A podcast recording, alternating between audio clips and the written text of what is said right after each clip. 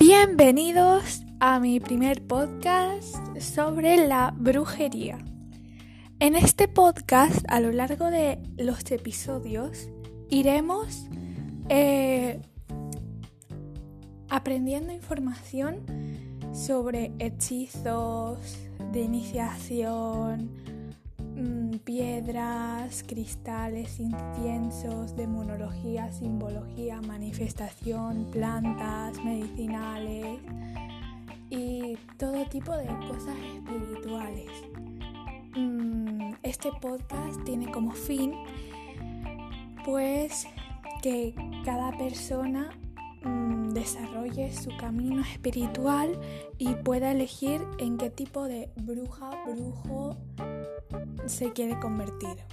Hay muchísimos tipos de brujos, mm, varios tipos de magia. Existe la magia blanca, la magia negra, la magia verde. Existen los brujos que se centran en la astrología, los que se centran en las plantas, los que se centran en las piedras. Hay un montón de especializaciones que puedes elegir en tu camino espiritual. Para empezar, quiero que tengan claro que, eh, que cada uno crea su camino espiritual. Tú puedes tener creencias mixtas o cualquier creencia mm, y mezclarlas o crear tu propia creencia. Cada persona es diferente y cada persona tiene un diferente camino. ¿Qué quiere decir con esto? Que no se ciñan a lo que una persona dice o lo que una persona ha explicado. Siempre tienen que tener en cuenta lo que ustedes crean, lo que ustedes piensen, porque es su camino. Yo estaré aquí para guiarles en su camino espiritual.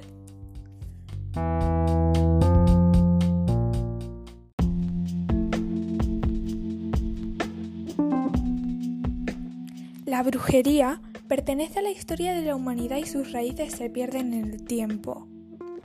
La bruja ha sido considerada peligrosa hasta el punto de ser acusada injustamente, demonizada y aniquilada en la hoguera.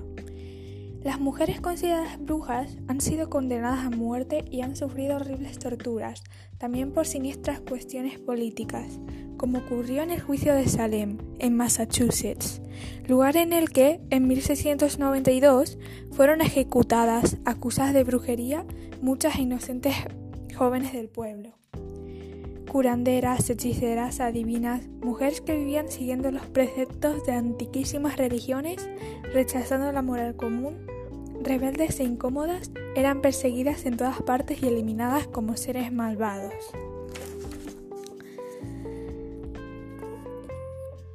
Brujas y brujos han sido luego injustamente asociados al demonio, pero la magia sobrevive a la muerte y cabe pensar que, sus poderes se han transmitido secretamente hasta llegar a nosotros.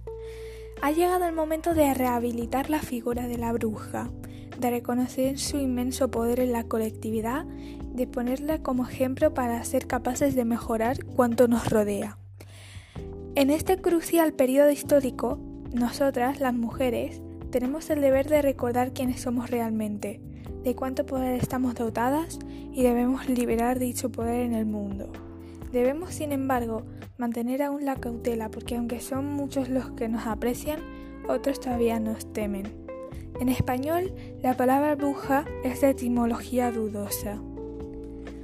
Si tienes eh, este podcast, significa que has respondido a su llamada y que puede servirte para que descubras tu poder oculto que seas consciente de tu potencial. Es importante que sigas el recorrido que te indica este podcast, creyendo en él con todo tu ser.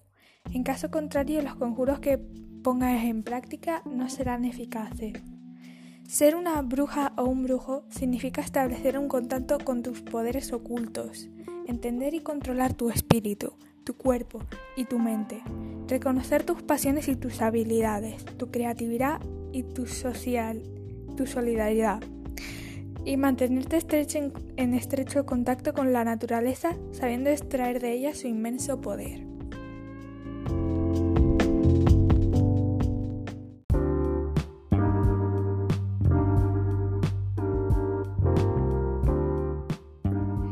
Eternamente has de sentir el influjo de mi beso.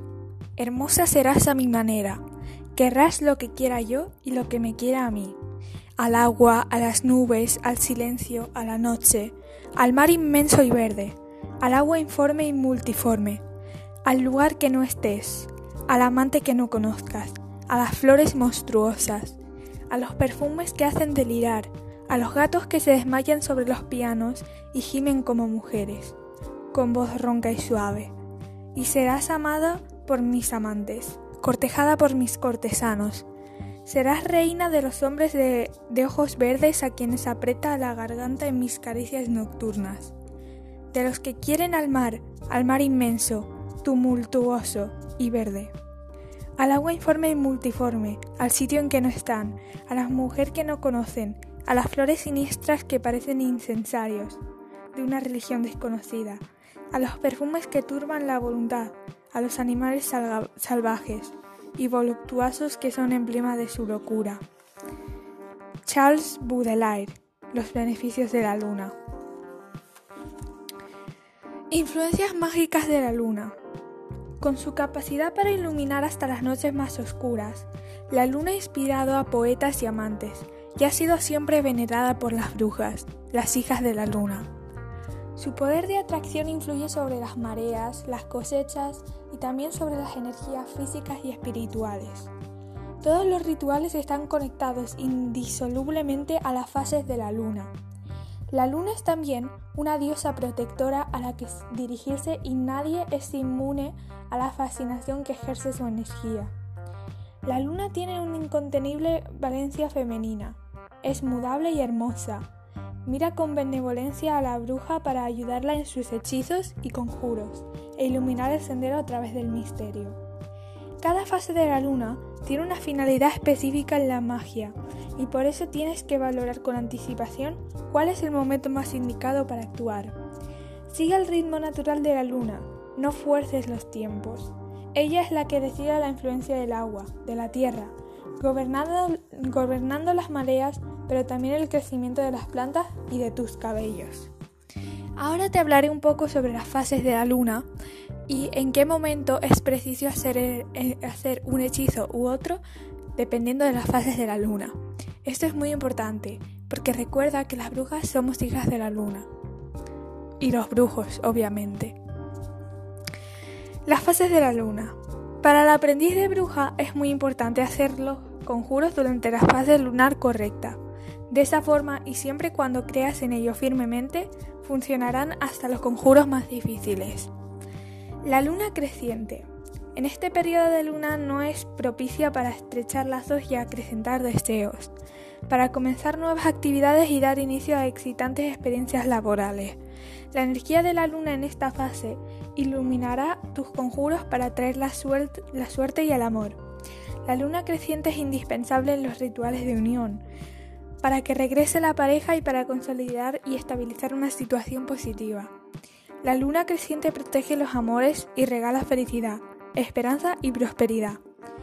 Em, en lo personal, la luna creciente es la más indicada para hacer un hechizo mm, de cualquier manera.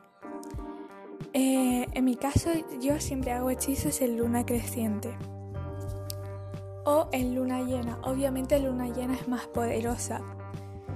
Cuando la Señora del Cielo se manifiesta en toda su fúlgida majestuosidad, es imposible no quedar hechizados. Lo que nos transmiten es tan visceral y atávico que resulta instintivo venerarla incluso dando un aullido liberador. En esta fase, que solo dura un día, las energías de la luna llena están al máximo de su potencia y bajo luz del plenulio puedes realizar y reforzar conjuros formulados durante la luna creciente. Luna creciente y luna llena son muy poderosas para hacer hechizos. El prenulio es la luna de la prosperidad y de la conciencia. Nos dona visiones proféticas y refuerza el poder de la magia. Además, tiene capacidad para satisfacer tus deseos. Vayamos con la luna menguante.